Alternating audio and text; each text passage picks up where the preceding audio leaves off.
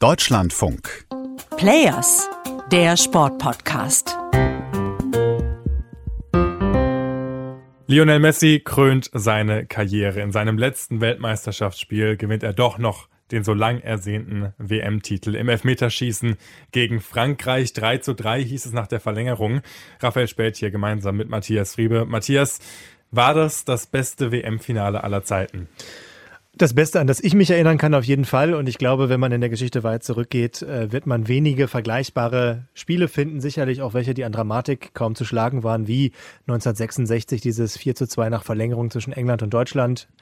Aber ich glaube schon, dass das ganz weit oben in der Rangliste steht. Auf jeden Fall. Und das passt ja auch wunderbar ins Narrativ äh, der FIFA und auch der Gastgeber Katar. Die beste WM aller Zeiten. Das haben sie ja schon vor dieser Weltmeisterschaft ja, immer wieder betont. Die große Frage ist natürlich, ist es auch tatsächlich für Katar und vor allem für die FIFA die beste Weltmeisterschaft aller Zeiten? Sind die Ziele alle erfüllt worden? Darüber wollen wir jetzt sprechen in dieser letzten Folge des Players Podcasts zur Weltmeisterschaft in Katar.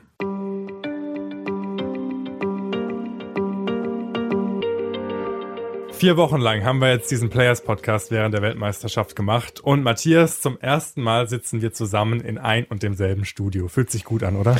Ja, fühlt sich gut an. Und ich freue mich, dass wir heute sozusagen den Deckel auf diese WM machen und uns dabei nochmal angucken können. Bist du ein bisschen traurig, dass du nicht im Stadion warst bei diesem WM-Finale? Du hörst mich einmal durchatmen, weil ich nicht so ganz eine klare Antwort geben kann. Es ist schon ein tolles Stadion und die Stimmung muss ziemlich gut gewesen sein. 50.000 Argentinier, ne? Ja, und das äh, Spiel war natürlich auch super. Es war das letzte Spiel von Lionel Messi. Der Fußballromantiker in mir sagt, ja, das hätte ich schon gerne gesehen. Aber ich fand es auch ganz okay, das jetzt von Köln aus zu sehen. ja, ich auch. Wir haben es ja auch zusammen angeschaut. Es waren trotzdem sehr viele prominente Menschen in diesem äh, WM-Stadion, auch sehr viele Politiker und Politikerinnen. Der französische Präsident, einer davon, Emmanuel Macron, hat sich das natürlich nicht entgehen lassen. Das war ja vor dieser WM immer wieder die große Debatte. Wie sehr legitimiert die Politik durch ihr Erscheinen bei dieser Weltmeisterschaft Katar als Gastgeber. Jetzt muss man sagen, in der Hinsicht hat Katar alle Ziele erfüllt, oder? Weil alle wichtigen Politiker von Rang und Namen waren in Katar während diesen vier Wochen vor Ort. Ja, Katar hat einen vollen Erfolg für sich hingelegt, würde ich sagen. Also alles das, was sich Katar erhofft hatte von dieser WM, all das ist es geworden. Wir hatten tollen Sport zu sehen, wir hatten hochrangige Politiker auf den Tribünen. Wir haben einen FIFA-Präsident, der vom Anonymously Praising des FIFA Councils geredet hat und von der besten WM aller Zeiten war ja irgendwie auch klar, dass es die beste sein würde. Also für Katar hat sich alles bewahrheitet. Mit welchen Mitteln sie das erreicht haben, steht auf einem anderen Zettel, aber erstmal das Ergebnis ist so. Ja, und ich finde es auch einfach Wahnsinn, wie die katarischen Offiziellen es geschafft haben, sich in diesen letzten vier Wochen während dieser Weltmeisterschaft darzustellen. Vor allem jetzt auch bei dieser Siegerehrung, der katarische Emir, der dann Lionel Messi diesen Bischt umhängt. Auf jedem Siegerehrungsbild ist jetzt Lionel Messi mit einem traditionell islamischen Kleidungsstück zu sehen. Also Katar ist wirklich Inszenierungsweltmeister. Ja, es ist das perfekte Sinnbild, wie diese WM funktioniert. Da kommt der Emir, legt ihm dieses schwarze Gewand um, diesen Bischt und Lionel Messi, der 20 Jahre seines Lebens, fünf Weltmeisterschaften versucht, diesen Titel zu gewinnen, wird auf ewige Zeiten auf dem Siegerfoto mit diesem katarischen Umhang zu sehen sein, inmitten seiner blau-weiß gekleideten Mannschaft. So funktioniert in absoluter Perfektion ausgeführt das äh, Framing über Sportbilder, denn dieses Siegerfoto wird man sich wahrscheinlich auch noch in 50 oder 100 Jahren angucken und es wird immer klar sein, wo dieses Foto aufgenommen wurde und wer dahinter steht, hinter diesem tollen Turnier. Also und dann hätte es natürlich mit Lionel Messi auch keinen besseren Repräsentanten geben können, der ja bei Paris Saint-Germain ja. spielt, dem katarischen Verein, der jetzt auch noch in der Golfregion weiter aktiv ist als Tourismusbotschafter für Saudi-Arabien. Also perfektes Aushängeschild eine Geschichte wie vorher in dem Märchenbuch schon aufgeschrieben. Also ähm, tatsächlich aus katarischer Sicht der perfekte Schlusspunkt unter diese Weltmeisterschaft. Wie hast du denn diese Weltmeisterschaft erlebt? Du warst ja auch fast drei Wochen vor Ort. War das die klassische WM-Stimmung, die man sonst bei anderen Weltmeisterschaften auch erlebt hat? Es war ja nicht deine erste WM als Deutschlandfunk-WM-Reporter. Nee, die Stimmung war anders. Sie war in Teilen, würde ich sagen, sogar besser, weil eben alles an einem Ort konzentriert war. Also wenn man in Russland, das ist ja der Vergleich vor vier Jahren, da waren dann die Mannschaften, die in Moskau gespielt haben, waren dann die Fans da in Moskau. Und dann ist man mit dem Zug irgendwo in eine andere Stadt gefahren oder mit dem Flugzeug, es ging ja viel auch mit dem Flugzeug, da waren dann die Fans von den Teams, die da gespielt haben. Und hier in Doha war das so, dass alle 32 an einem Ort versammelt waren außer die, in Klammern gesprochen, 150 Direktflüge am Tag nach Dubai beispielsweise, um die Fans hineinzubringen das war immer eine sehr internationale Stimmung und gerade so an den Orten im Stadtzentrum, am Suk, dem Bazar, das war immer afrikanische Fans, die gefeiert haben. Argentinier waren sowieso überall, Marokkaner hat man überall gesehen. Das war schon bei aller Kritik an diesem Turnier, muss man sagen, das war schon etwas, was sich wirklich sehen lassen konnte, wie die Fans international sich gemischt haben. Und das war ja auch der große Claim der Gastgeber vor dieser Weltmeisterschaft. Jeder ist bei dieser Weltmeisterschaft in Katar willkommen, egal welche sexuelle Orientierung, welches Geschlecht, welche welche Religion und so weiter. Waren das nur leere Worthülsen oder würdest du das auch so unterschreiben? Wir haben ja auch gesehen, was alles so rund um die Stadien noch passiert ist. Also wir hatten diese Debatten um äh, die Regenbogenzeichen im Stadion. Noch viel intensiver habe ich das Gefühl gehabt bei den iranischen Protesten Women Life Freedom. Also dieses Wort der Katarer, es ist unsere Kultur und die müsst ihr bitte respektieren und sonst braucht ihr ja nicht kommen und uns besuchen. Das war irgendwie schon was, was sich jeden Tag so durchgezogen hat. Also, und dass man auch in Katar wahrgenommen hat. Dass man auch in Katar wahrgenommen hat, das war tatsächlich, ich würde sagen, man kann es vielleicht mit Selbstbewusstsein umschreiben. Also dieses katarische Selbstbewusstsein, wir haben eine Kultur, die ist so, wie sie ist und auf die sind wir stolz und wir sind die Gastgeber und wir verlangen, dass ihr uns an unsere Regeln haltet.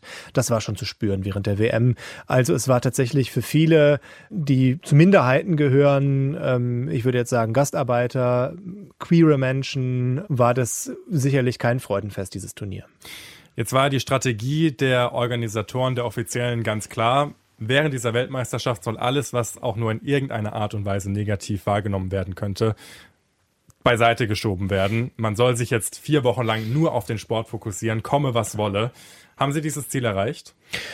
Ja, sie haben es erreicht, weil äh, die Themen, die äh, außerhalb des Sports diskutiert wurden, ähm, waren die, die schon vor der WM diskutiert wurden. Aber es gibt halt keine offiziellen Verlautbarungen dazu. Also wenn man das katarische Supreme Committee anfragt, ich, ich habe etliche Anfragen gestellt, ich habe weder Eingangsbestätigung noch Antworten bekommen, bis heute nicht.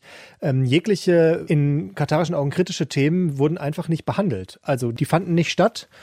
Und ähm, außer einmal außer fand einmal? ich ganz bezeichnend, als äh, ein Flitzer ja. während eines WM-Spiels mit einer Regenbogenflagge aufs Spielfeld gelaufen ist und man dann genau zwei Sekunden lang im Weltbild diese Regenbogenflagge gesehen hat. Und Aber nachher in den Fotoagenturen dann gesehen hat, dass er auch noch Solidarität für die Frauen im Iran stimmt. und die Opfer des Ukraine-Kriegs hatte. Alle also, politischen Botschaften einfach mal auf ein T-Shirt gepackt. Und er war ja, glaube ich, auch kein Anfänger. Es war ja nicht dass er sein erster Flitzerauftritt bei einer Weltmeisterschaft. Also tatsächlich, das wird ja versucht von der FIFA auch immer wegzuzensieren, solche Bilder. Äh, aber das war so ein Moment, hast du völlig recht. Ähm, die katarischen Behörden, das war auch so, oder nicht nur die Behörden, auch die Offiziellen und alle, die mit der WM zu tun hatten, das war so auch mein Gefühl, die wollen einfach auf gar keinen Fall, dass solche kritischen Themen auch nur irgendwie an die Oberfläche kommen. Es wurde alles relativ schnell dann abgebügelt. Anderes Beispiel haben wir auch drüber geredet. Der tote Arbeiter, äh, der erste von zweien, die es ja gegeben hat ähm, während der WM. Da hieß es ja dann, es gehöre zum Leben dazu und man wundere sich, dass man jetzt diese Frage gestellt hat, wo doch so ein tolles Fußballfest gerade läuft.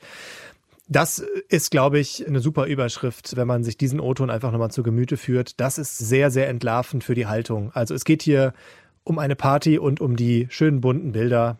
Sportswashing, das große Stichwort. Und das hat äh, absolut funktioniert. Jetzt ist natürlich die große Frage, wie wird es in Katar weitergehen nach dieser Weltmeisterschaft? Die WM ist jetzt vorbei. Die Stadien, die bleiben ja trotzdem stehen, außer eins, das jetzt schon halb abgebaut wurde. Darüber haben wir auch in einer Podcast-Folge gesprochen. Trotzdem sind in Katar noch Hunderttausende Arbeitsmigranten, die auch weiterhin noch auf ihr Gehalt warten, hat man so das Gefühl. Und der große Scheinwerfer dieser Weltmeisterschaft, der ist jetzt erstmal weg. Und die Menschenrechtsverletzungen, die bleiben? Die bleiben. Man sagt ja, die Katarer haben so viele Fortschritte gemacht wie kein anderes Land der arabischen Welt. Das ist ja diese Erzählung, die die FIFA und der Gastgeber immer wieder bemüht haben. Aber es wird jetzt auch die Aufgabe der Medien sein, da regelmäßig hinzugucken und sich ähm, zu überlegen, was sich entwickelt hat. Ich habe mich vor einigen Tagen sehr ausführlich mit Gerd Nonnemann unterhalten. Der ist Politikwissenschaftler, Experte für die Golfregion und der arbeitet seit vielen Jahren in Doha an der Georgetown University. Und den habe ich auch gefragt nach seiner Einschätzung, wie erfolgreich diese WM war. Und er hat gesagt, es sei sehr erfolgreich. Und er hat mir dann auch noch erzählt, das fand ich einen sehr bedenkenswerten Punkt, womit ich aber auch glaube, dass er nur halb recht hat. Er hat gesagt, Sportswashing hat eigentlich nicht funktioniert in Katar, weil das Image heute 2022 viel schlechter ist als 2010, bevor Sepp Blatter diesen ominösen Umschlag geöffnet hat mit der WM-Vergabe. Sportswashing implies that there was a major problem of image or reputation that was really bad and that needed to be cleansed. The thing is, actually, if you look back through the media, to the time before the World Cup was awarded, Qatar actually had, first of all, a much lower profile, but secondly, what there was of that profile was pretty positive. It was seen as, hey, this little plucky country that's, that's wanting to develop, that's modernizing under Sheikh Hamad since the mid 90s. So that was the image. So if, if the intention was to sports wash, it had the, the opposite effect, right? So no, I don't think that's, that was really the intent, even though they never expected the negative publicity that came with it. The intent was create visibility. Ich glaube, da hat er recht, aber nur zu einem Teil. Natürlich ist das Image heute relativ angekratzt international. Natürlich haben wir da jetzt zwölf Jahre lang hingeguckt. Ich glaube, wir würden da nicht so intensiv hingucken bei LNG-Gas-Deals, wenn wir nicht die WM gehabt hätten. Aber ich glaube, dass das Sportswashing trotzdem funktioniert hat, dass trotzdem diese Bilder, dieses spektakuläre Finale, diese Messi-Show und all das, was so an Sportlichem zu berichten ist, dafür gesorgt haben, dass es zumindest in vielen Teilen der Welt eben nicht mehr so wichtig war, was da in Katar passiert ist. Also hat man eben den Erfolg geschafft, das Image zumindest für diese vier Wochen ganz gut aufzupolieren. Ähm, das hat schon funktioniert, glaube ich, das Sportswashing. Was ich mich so ein bisschen frage, hat es tatsächlich auch funktioniert, das Image aufzupolieren, wenn es jetzt um die Sportverbände geht? Also hat sich Katar wirklich als zuverlässiger Partner gezeigt, vor allem jetzt auch mit der FIFA. Ich erinnere mich da nur an die Biergeschichte vor der Weltmeisterschaft, als die katarische Regierung zwei Tage vor der WM doch noch entschieden hat, dass jetzt doch kein Bier mehr vor dem Stadion verkauft werden darf. Ja, äh, dieses Verhältnis FIFA-Katar ist ein ganz spannendes. Das war es schon lange vor der WM. Äh, also die FIFA wird nicht glücklich darüber gewesen sein, über diese Kommunikation zwei Tage vor Turnierstart. Ob es da nun Bier gab oder nicht, ist, glaube ich, im Endeffekt egal. Man hat das ja jetzt dann auch von FIFA-Seite offiziell versucht zu verteidigen und äh, nochmal darauf hingewiesen, dass es das Recht des Gastgebers sei. Aber es hängt ja auch ein großer Sponsor dran. Es hängt auch ein großer Sponsor dran. Da wird man jetzt irgendwie sich eine Kompensation ausdenken müssen von FIFA-Seite, nehme ich mal an. Interessant ist, dass die FIFA beispielsweise bei politischen Themen, bei Anfragen, die man an die FIFA stellt, ganz schnell auf den Gastgeber verweist und sich selber da nicht in den Mittelpunkt stellt. Das war auch schon vor der WM so bei allen Menschenrechtsfragen. Das berichten auch äh, Whistleblower aus internen Kreisen, hat die FIFA dafür gesorgt, dass auf gar keinen Fall etwas geschrieben werden darf, das die FIFA in Zusammenhang bringt. Also das müssen die Gastgeber sozusagen auf ihre eigene Kappe nehmen. Diese FIFA schafft es immer wieder, und das merkt man jetzt auch bei der Abschlusspressekonferenz beispielsweise, den Gastgeber in einer Rolle darzustellen, die für alles verantwortlich sind, aber die Erfolge schreibt man sich dann doch ganz gerne auf die eigenen Fahnen. Gianni Infantino hat ja zum Beispiel erwähnt, man hat alles Mögliche getan für die Arbeitsmigranten ganz in Katar genau. und Menschenrechte stehen bei der FIFA ja ohnehin ganz oben. Ja, ganz genau. Alles Papiertiger kann man ihm, glaube ich, auch entgegnen. Und man hatte schon das Gefühl, er guckt jetzt schon auf die WM 2026. Noch vor dem Finale war jetzt schon der Blick auf die nächste WM gerichtet. Da geht es wieder um die neuen Märkte. Er redet jetzt schon über die ganze Kohle, die in den nächsten vier Jahren verdient werden soll ich glaube, das Thema Katar ist schon abgehakt, auch wenn er da wohnt. Immer noch, fragt sich wie lange. Die FIFA ist ein Konstrukt, und das ist nicht nur Infantino, das sind alle auch äh, rundrum, die versuchen aus allem den Honig für sich zu saugen und alles, was unangenehm ist, sind die anderen dran schuld. So kann man es, glaube ich, zusammenfassen. Und deswegen, es ist äh, erstaunlich reibungslos abgelaufen von allen Seiten während dieser Weltmeisterschaft. Aber so richtig 100% rund kann das auch hinter den Kulissen nicht gelaufen sein. Aber würdest du sagen, dass zumindest in der Öffentlichkeitswahrnehmung die FIFA bei dieser Weltmeisterschaft, wenn überhaupt, dann mit einem blauen Auge davon gekommen ist? Ja, weil wir keinen überdimensional großen Skandal gehabt haben, weil wir keine Enthüllung oder keine Affäre gehabt hätten, wo jetzt der halben Welt nochmal die Augen aufgehen. Ich glaube, was diese WM gewesen ist, sie hat uns nochmal sehr klar und deutlich wie unter einem Brennglas vor Augen geführt, wie es läuft im Fußball, worum es geht und äh, dass es alles ein knallhartes Geschäft ist und der Sport höchstens die 1B-Rolle spielt, würde ich sagen. Das ist nichts Neues, für die, die sich länger damit beschäftigen, schon gar nicht. Aber es ist jetzt nicht das Turnier, wo man irgendwie sagt, das ist ein Skandalturnier gewesen oder so. Der Skandal ist vorher passiert mit der Vergabe nach Katar. Ich glaube, die FIFA hat bei dieser WM was sehr Bemerkenswertes geschafft. Sie haben es geschafft, A, diese neuen Märkte zu erschließen, die sie immer erschließen wollen. Sie haben jetzt die erste Weltmeisterschaft in einem arabischsprachigen Land veranstaltet.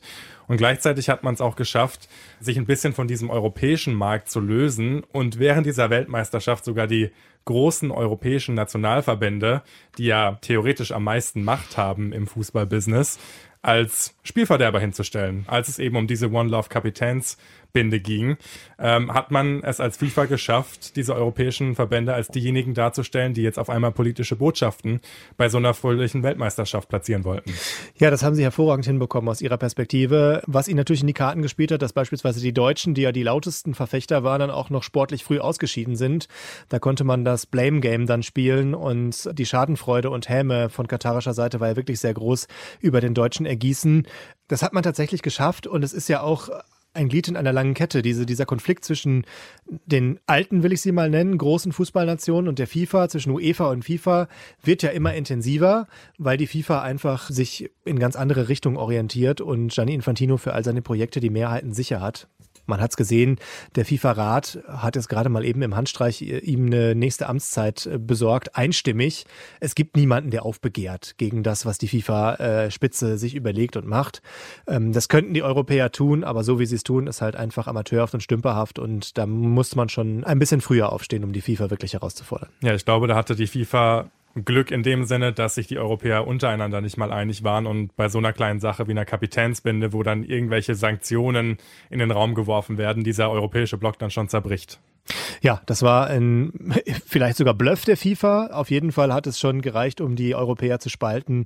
Und das wird bei anderen größeren Entscheidungen, die anstehen, Stichwort die nächsten WM-Vergaben, auch funktionieren, die Europäer zu spalten. Da ist die FIFA jetzt schon daran, das äh, zu organisieren. Von daher, die FIFA ist äh, politisch mit allen Wassern gewaschen und man wird da den Weg gehen, den man möchte egal ob die Europäer das mitmachen oder nicht. Jetzt gab es vor dieser Weltmeisterschaft von FIFA-Seite her auch ein großes Versprechen und das war dieser Entschädigungsfonds für Arbeitsmigranten. Das war ja auch eine große Forderung von vielen Menschenrechtsorganisationen. Gianni Infantino hat jetzt bei der Abschlusskonferenz diese ganze Frage in einem Satz abgebügelt und einfach auf die Webseite verwiesen und auf die Statements, die man vor der WM gemacht hat. Was glaubst du, wie wird es da weitergehen? Ich glaube, dass man bei der FIFA darauf setzen wird, dass die nächsten Tage und Wochen erstmal alle über Messi reden und über den WM-Pokal und dass dann ganz schnell wieder andere Fußballthemen nach vorne kommen. Und wenn jetzt nicht ganz viele aus ihrer Sicht nervige Journalisten da jetzt nachfragen, wird sehr, sehr schnell Gras über diese Sache wachsen und so ein Entschädigungsfonds vielleicht nicht aufgesetzt werden oder dann äh, unter anderen Voraussetzungen kommen, sodass es für die FIFA auf jeden Fall glimpflich abgeht. Aber würdest du dem Statement zustimmen, dass die FIFA und vor allem auch Katar die zwei großen Gewinner dieser Weltmeisterschaft sind, jetzt mal abgesehen von sportlichen Gewinner Argentinien?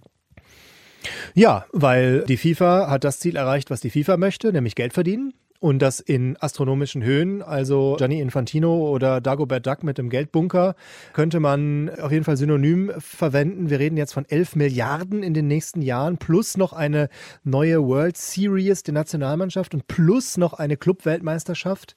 Und Katar hat ein Bling-Bling-Turnier veranstaltet, hatte Millionen Fans aus aller Welt zu Gast, konnte sich und sein Land präsentieren.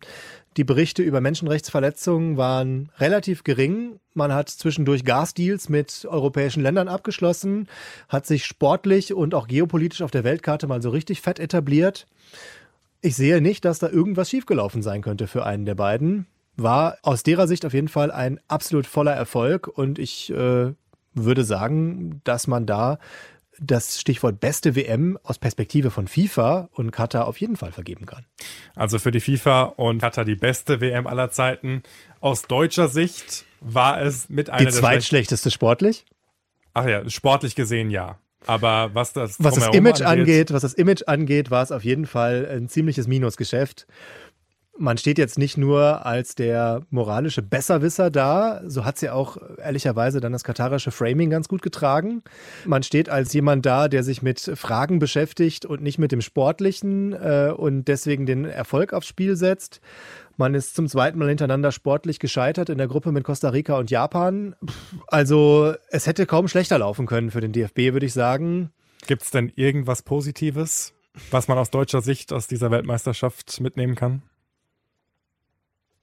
Sportlich würde ich sagen Jamal Musiala, der ist die Entdeckung. Ansonsten. Ein Garstil. Ein Garstil, aber äh, vielleicht auch die Vergewisserung, dass man jetzt weiß, wie man auch international dasteht und wie amateurhaft man sich verhalten hat und dass man jetzt mal ganz schnell die Hausaufgaben machen muss und sich mal überlegen muss, wie man sich zukünftig positioniert. Immerhin, wir haben gerade in der letzten Folge drüber geredet, steht das eine Heim-Europameisterschaft vor der Tür, auch kein kleines Event. Man hat aber ganz schön viele Baustellen aufzukehren und ich glaube, einer der größten ist, die eigenen Fans wieder mit der Nationalmannschaft und dem Profifußball zu, ver zu versöhnen. Das wird nicht einfach, wenn man auch sieht, wie wenig jetzt dieses Turnier geguckt haben. Die Zahlen sind ja jetzt auch schon bekannt gegeben von ARD und ZDF. Also ich glaube, das war wirklich ein sehr, sehr, sehr, sehr, sehr, sehr negatives Turnier für den DFB. War das auch jetzt diesen Umständen geschuldet, dass die Einschaltquoten jetzt tatsächlich so schlecht waren, wie sie waren? Oder glaubst du, dass man da vielleicht einen Trend erkennen könnte, was die nächsten Jahre angeht? Na, der Trend ist ja schon länger da, dass äh, diese äh, Beziehung zur Nationalmannschaft nicht mehr so gut ist. Äh, Entfremdung, Überkommerzialisierung haben wir schon 2018 drüber geredet, haben wir 2021 drüber geredet. Eigentlich, wenn wir ehrlich sind, auch schon 2016. Das war eine stetige Abwärtsbewegung seit dem WM-Titel, auf den ja viele jahrelang hingefiebert hatten in der Klinsmann-Löw-Ära nach der Heim-WM 2006. Und da war 2014 wie so ein Schluss- und Wendepunkt. Aber die Einschaltquoten an sich würde ich jetzt nochmal anders äh, einschätzen. Wir hatten natürlich mit Magenta TV noch einen zweiten Rechteinhaber, der von siebenstelligen Quoten geredet hat. Die kann man natürlich eigentlich noch oben drauf rechnen. Wir wissen nicht, wie groß der Einfluss der Mediatheken ist. Wir wissen nicht, inwieweit die deutschen Fans dieser Wintertermin abgeschreckt hat. Wir können auch nicht unbedingt einschätzen, ob der sportliche Misserfolg, wie groß der Einfluss ist. Also es wäre spannend zu sehen gewesen, wenn die deutsche Mannschaft heute im Finale gewesen wäre.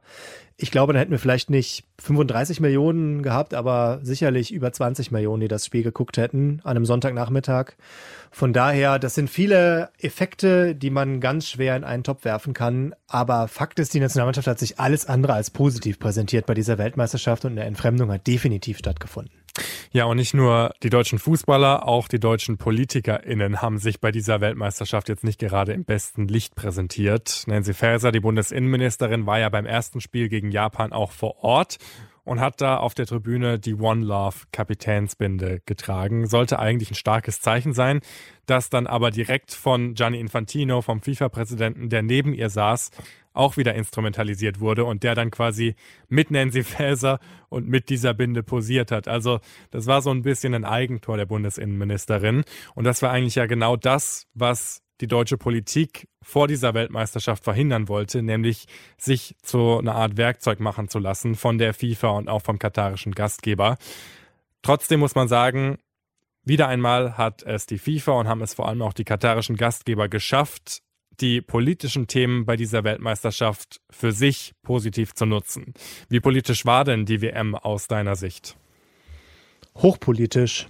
Also die Antwort kann man relativ kurz geben. Ähm, es war eigentlich nichts, was nicht politisch war.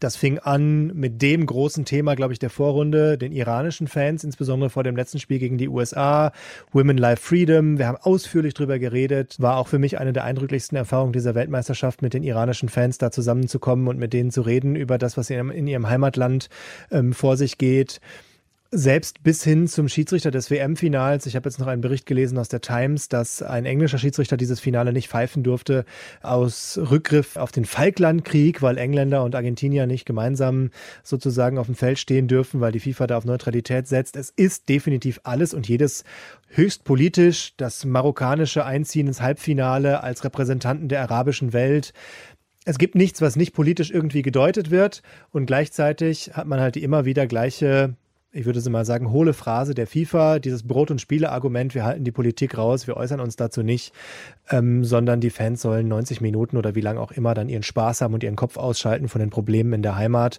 und gleichzeitig dann aber anderthalb bis zwei Augen zudrücken, wenn äh, in jedem Stadion Free Palestine Fahnen zu sehen sind, weil sie auch im Interesse des katarischen Gastgebers sind. Also dieses Thema Politik und Fußballturniere ist jetzt schon so oft besungen worden. Auch da war die Weltmeisterschaft in Katar einfach nur mal wieder ein Brennglas, der uns das sehr deutlich gemacht hat, wie der Hase da läuft. Aber trotzdem finde ich es Wahnsinn, dass die FIFA trotzdem immer wieder mit dieser hohlen Phrase davonkommt. Und da kommen dann natürlich. Weil es sehr viele Menschen glauben immer noch und weil es auch sehr viele MedienvertreterInnen einfach genauso übernehmen. Jetzt nicht in Deutschland unbedingt, aber haben wir in diesem Podcast auch schon darüber gesprochen in einer der Folgen. Vor allem auch im Ausland. Vor allem auch im Ausland. Also wir hatten ja auch Pressekonferenzen, wo Journalisten stehend applaudiert haben, dem Trainer der Mannschaft, der reingekommen ist. Auch da war die iranische Pressekonferenz vielleicht die kurioseste oder bemerkenswerteste. Es ist tatsächlich so, dass dieses Brot- und Spiele-Argument immer noch sehr, sehr gut funktioniert.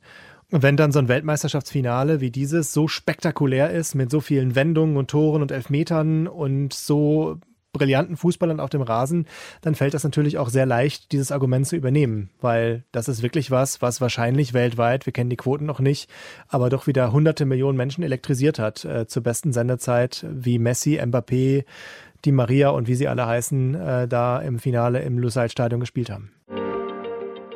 Vor dieser Weltmeisterschaft gab es sehr viele Menschen, unter anderem auch der DFB-Präsident Bernd Neuendorf, der gesagt hat, so eine Skandalvergabe wie 2010 an Russland und an Katar vor allen Dingen, die wird es in Zukunft nicht mehr geben. Unter anderem auch, weil die FIFA jetzt eine neue Menschenrechtspolicy aufgestellt hat. Nach dieser WM muss ich da doch drei dicke, fette Fragezeichen hintermachen, hinter solche Aussagen, weil diese WM hat eigentlich gezeigt, die FIFA kommt mit allem davon, egal wie skandalös es auch sein mag. Ja, ich würde sagen äh, zu Bernd Neuendorf, wir sprechen uns wieder, wenn 2024 aus dem Umschlag Saudi-Arabien, Griechenland und Ägypten gezogen werden als Gastgeber, weil dann haben wir noch ganz viele andere Themen, die wir besprechen können.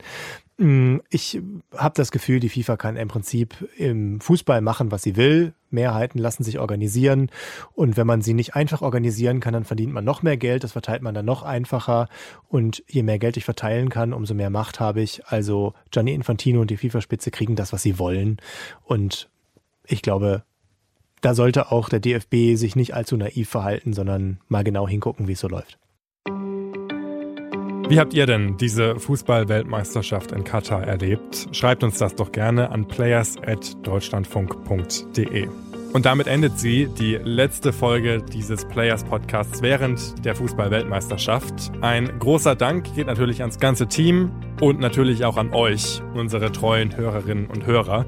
Und wir hoffen, dass ihr uns auch weiterhin treu bleibt, weil es hier im Players Podcast natürlich weitergeht, jetzt nach dieser WM, wieder in unserem regulären Rhythmus. Jede Woche findet ihr hier im Feed eine neue Folge Players über die Menschen, die im Sport die Macht haben oder versuchen, sie zu bekommen, aber vor allem auch über viele mutige Idealisten, die viel auf sich nehmen für einen ehrlicheren Sport. Wenn euch das interessiert, dann abonniert uns doch gerne, bewertet uns und empfehlt uns weiter. Und wir hören uns dann hoffentlich bald schon wieder. Bis dahin, macht's gut. Ciao.